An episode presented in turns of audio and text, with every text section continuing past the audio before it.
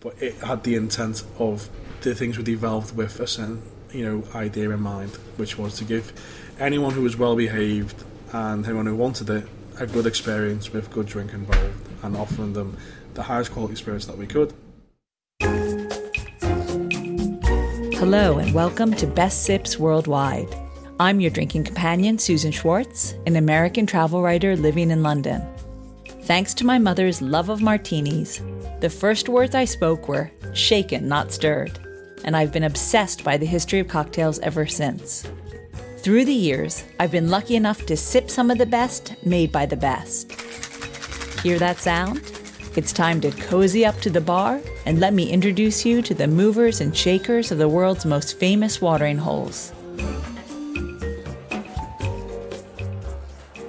Little did they know when they were at school together that they would change the bar scene in Liverpool. After studying art and tourism respectively, our guests today, John Ennis and Matt Farrell, only wanted to be their own boss and make drinks they could be proud of.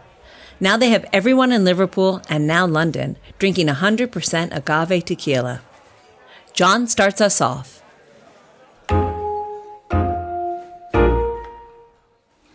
So how we met was both Matt and I went to a school called Liverpool College.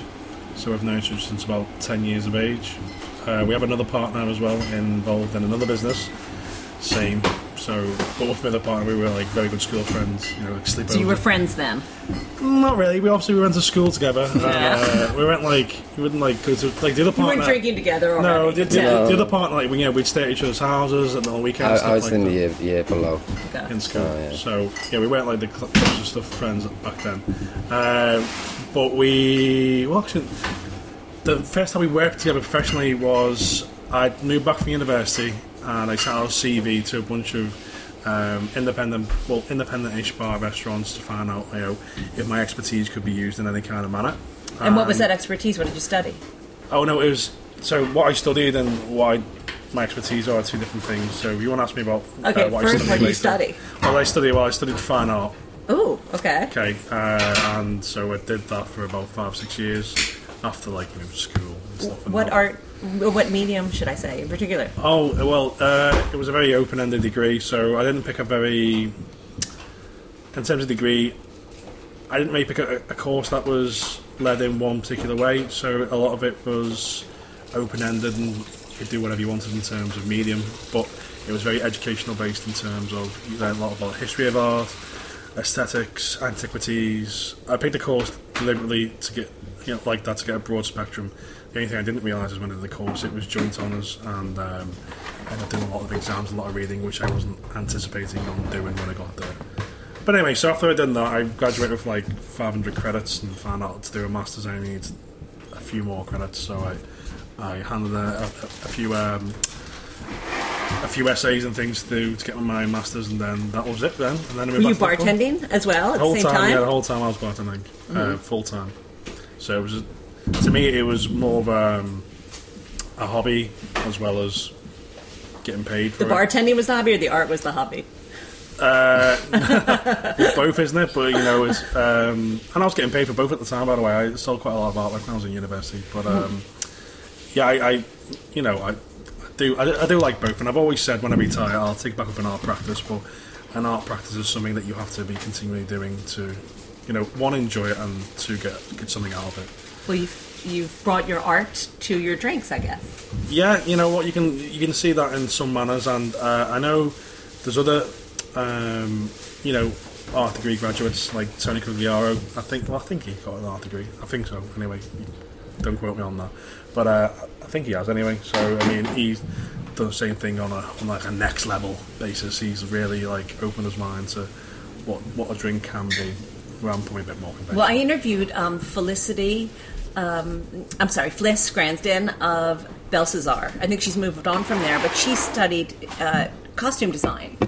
Okay. So she said her first competition, she made the drink look so pretty, but it didn't taste so good, and so she didn't, she didn't win. So yeah. I'm finding that a lot of you guys and girls come from that kind of artistic, creative background and bring it to the drinks. And it's no shock. Yeah. Really. It seems to go hand in hand. It's quite a creative industry.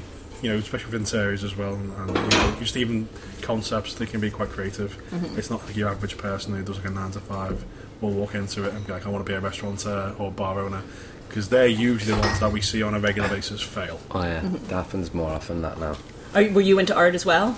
No, I was studying tourism. I'm actually from more like a kind of food background, really restaurant based.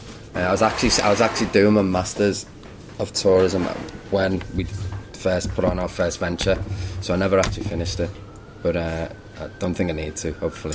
So you remained friends from 10 years old until... No, we weren't really friends. We were in school. I think we had maybe one class together, maybe something I can't remember. But, I used to go out with my friend's sister, actually.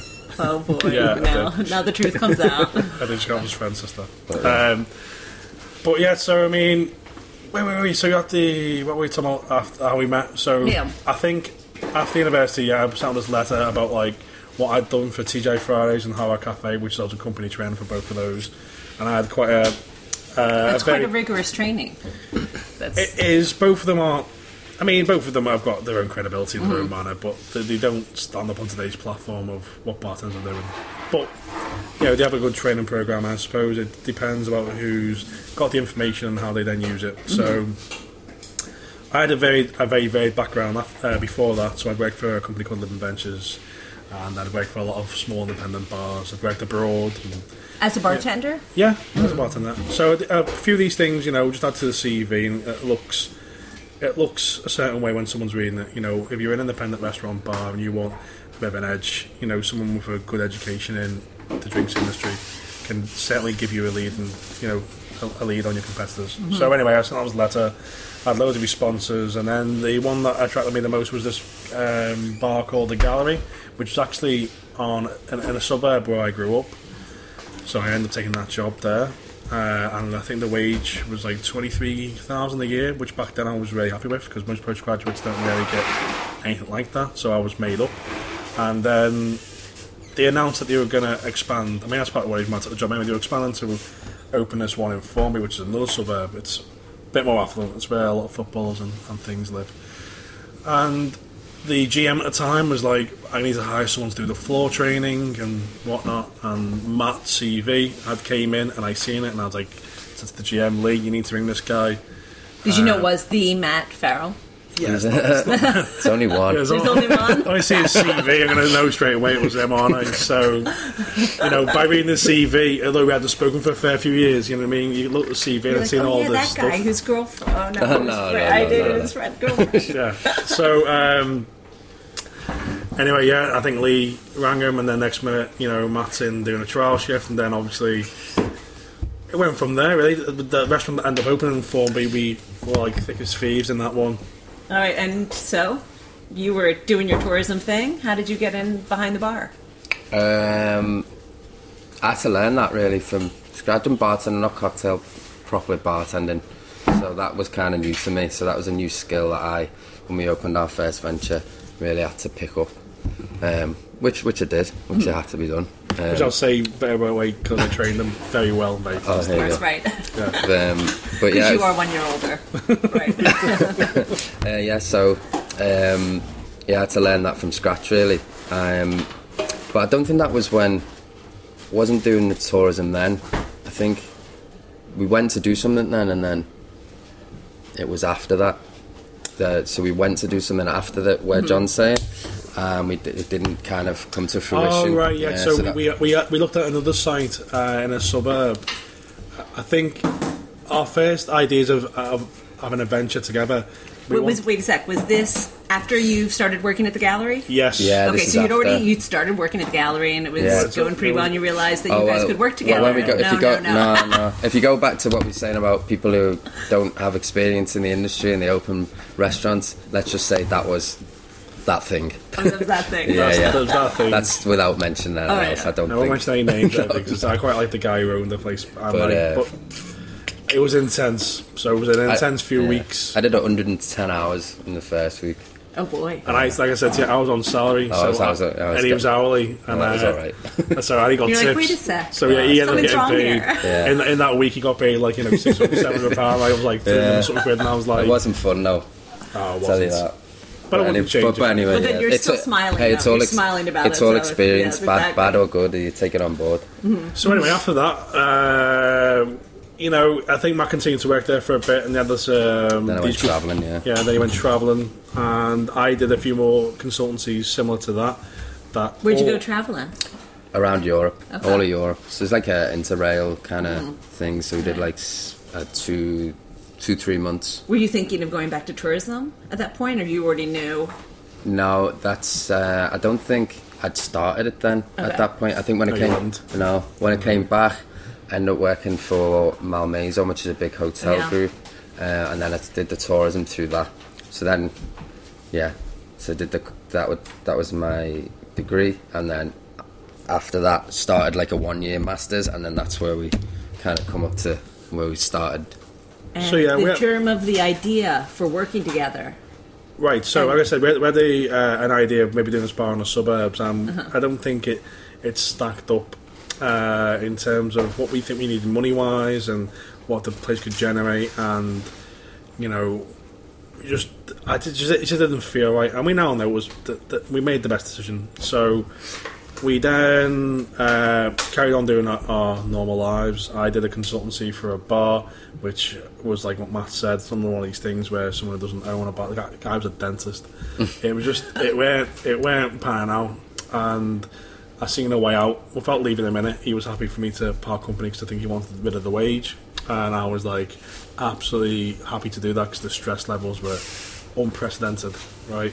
Worse than any kind of stress I've done doing my own bars. So I walk down the road, and as I'm walking down the road, I see, I do a left, and I'm like wandering aimlessly, and I see this to let sign above the building, which turned out to be our first bar, and I seen it, and I rang Matt straight away, and I was like, there's a building there on Slater Street on the corner, and he's like, oh, you talking about for the thing? And I was like, yeah. And he's like, make a phone call.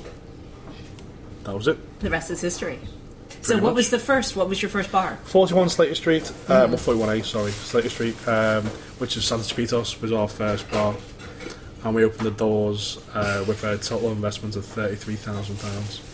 And how did you know what kind of bar you wanted it to be? It wasn't about the bar, it was about making drinks for ourselves and basically being our own boss. Being our own boss, yeah. I haven't worked so long in the industry working for other people, putting the hours in. I think it was time just to, being your own boss, putting your own spin on things. There was a big kind of gap in Liverpool the way it was at the time, if you go there now, it's very thriving with like independent bars and stuff like that. Like at the time in that area, there was nothing. We were the first. So kind of the first of that style. Well, what were the kind of drinks you wanted to make? It was more concepts where I thought people made decisions based on money, and I knew that you didn't have to make decisions to drinks based on money. Like example would be right. So a lot of bars cocktail bars that we'd either worked in or been to, they would use post mix, for Coke or lemonade or whatever like that. And I've always thought it was absolutely of the worst quality going. And, you look and you go, a glass bottle of Coke and a can of Coke, they have their own unique qualities. And, I since now know the difference in flavour between all three because I was a bit of a geek with stuff like that. And we made a decision that based on quality and consistency that if we were going to do any kind of mixers, we would do it out of cans.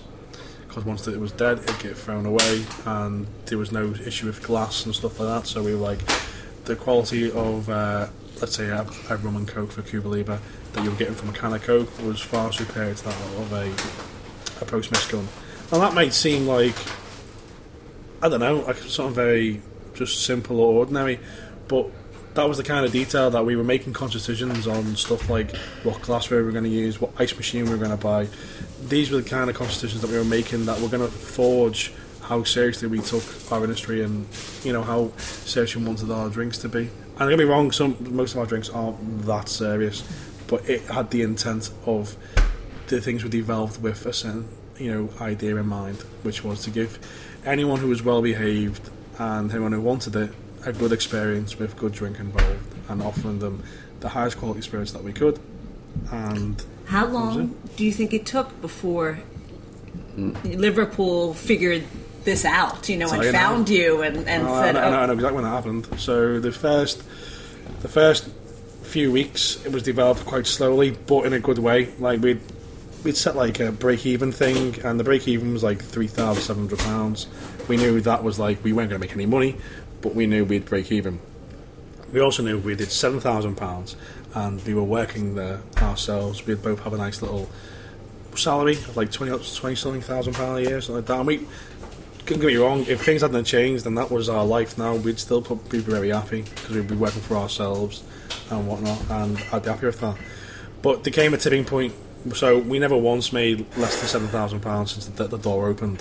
So I think the first week we did like £11,000 or something like that, and that's kind of just been it since then. And the tipping point was St. Patrick's Day in April. We never had like a really busy midweek night, and I think St. Patrick's Day might have been on a Tuesday or a Wednesday or something like that, or maybe even a Thursday.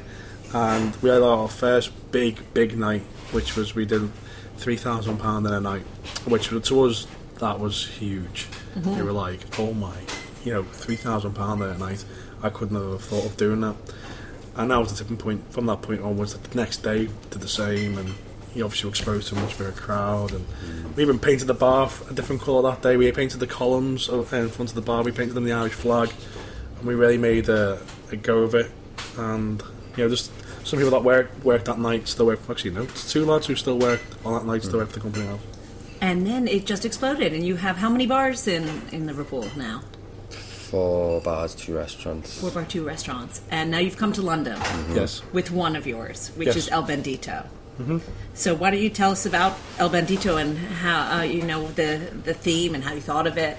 Okay, well we'll start with the theme is tequila and mezcaleria, which that term, by the way, mezcaleria and tequilaria, wasn't really coined I reckon in the last 10 years until fairly recently.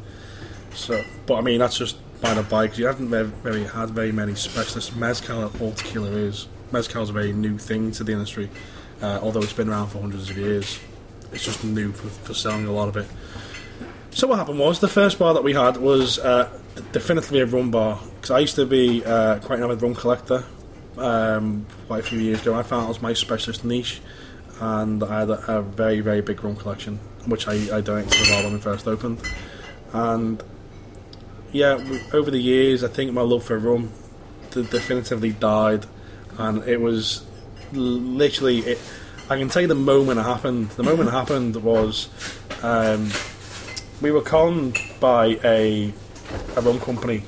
Basically, we signed a contract. We got let down with their payments and their... I won't say who, but we were let down by the payments, and they got promised a trip because we'd smashed all expectations, and the contract that they gave us was just obviously they thought we'd never fulfill it, and we did.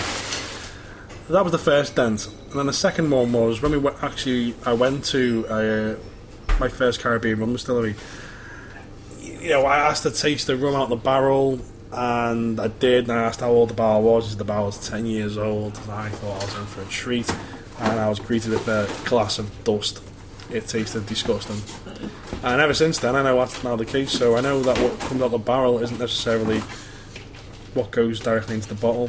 It goes through a rigorous blending process, and things get added to it, and I just thought it was very dishonest. So you just switched on over to tequila? Well, we'd always liked tequila anyway. I mean, we'd always had some good agave selection in the bar, but I think what happened was I just thought that the tequila as a product was slightly a bit more honest. The aging process in itself is so much smaller, you know, and you just think to yourself... I mean, without getting into the technicalities of it, just that makes it much more hard to lie about whatever you've done to it. So... You know, I went to Mexico a few times, and every time I went, you know, the distilleries just seemed very open about what they do, and you know, although they do see you as a gringo, there's certain things they just can't hide. And then did that test where a guy called Stefano, who was working for a woman called Sophie at the time, he was like, you know, hey guys, do you want to taste the reposado? And I was with a friend of mine called Danny McNeil, and we were like, yeah, go on. So he got his hand in a bottle, glass bottle, put it in the barrel, filled up the bottle, and there you go guys. And we were like shocked, and was like, so this was like a bottle straight out of the barrel, and we tasted it, and it just tasted exactly the same as the product. I mean, I'd done it a few years previous in Jameson's. We tasted some sherry some sherry cask direct off the barrel house, and it was absolutely amazing. So, you know, stuff like that, you know, these kind of things just edged me more into thinking that I wanted to find that if I was going to really like a product, I needed something to really believe in, and knowing that if I'm passing the information on to someone else, that I wasn't going to be lying to them, and I wasn't going to be telling them something that I wasn't absolutely 100% sure about. And I suppose I just went from there. Why did you bring it down to London, this one? Well, Joseph, wherever Joseph's gone, he's knocking around somewhere. He was working for us in another bar, and then the vacancy for, you know, running El Bandito to Liverpool came up, and he'd done a pop-up for us, which he called Kuchen, which was sponsored by Kettle One Boker, and it done really well. No, it didn't do well to the point where it made, you know, tens of thousands of pounds, but it showed that Joe had an active interest in making something work for himself. So I approached Joe Arp and said, you know, do you want to fancy taking a stab at tequila? And he goes, what do you mean? I went, well, I can, you know, make you obviously the guy running El Bandito. And he was like, okay. He goes, I don't know much about tequila. I went, well, that doesn't matter. The fact that you're admitting to me now you don't know much about tequila, you know, it means you're not going to blag it. So you're going to work hard and learn whatever you need to learn to make a success.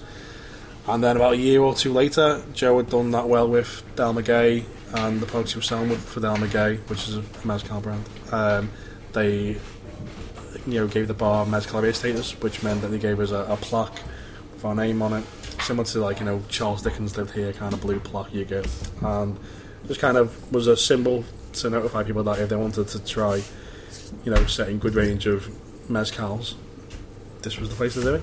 Was it something that you always wanted, to bring something to London? Was that a goal for the future?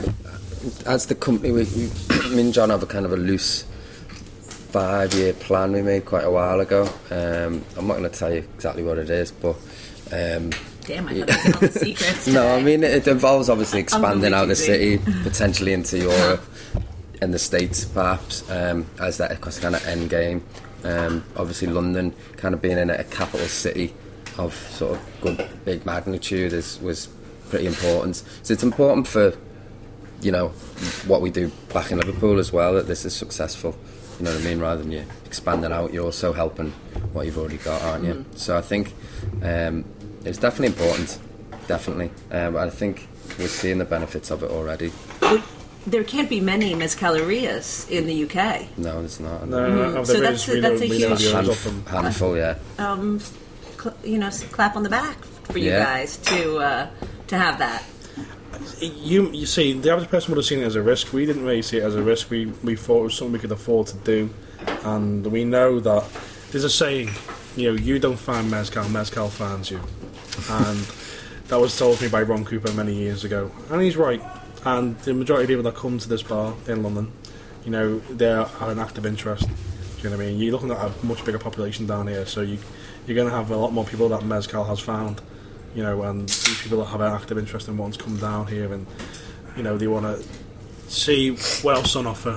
You know, most Absolutely. Bars will have maybe specific. Yeah, mm-hmm. Want to see, you know, and you can see we do tasting flights where we do two different ones. We do Highland versus Lowland tequila, where we talk about the difference of terroir and what effects that may have on tequila, and then we just do a straight Espadín agave, which is mezcal, against just the Blue Weber agave, and, you know, how the differences pair up. I mean, it's very obvious. I mean, it's like tasting two different spirits, if I'm being honest, but for the average person, when they just hear mezcal and tequila, they don't see the relation unless they've been in the industry and then they've been told, and they know, but the average consumer, it's a great little experience. And you have some really creative things on the menu here. It's not just a margarita, you know. No, we do margaritas. Yes, of course.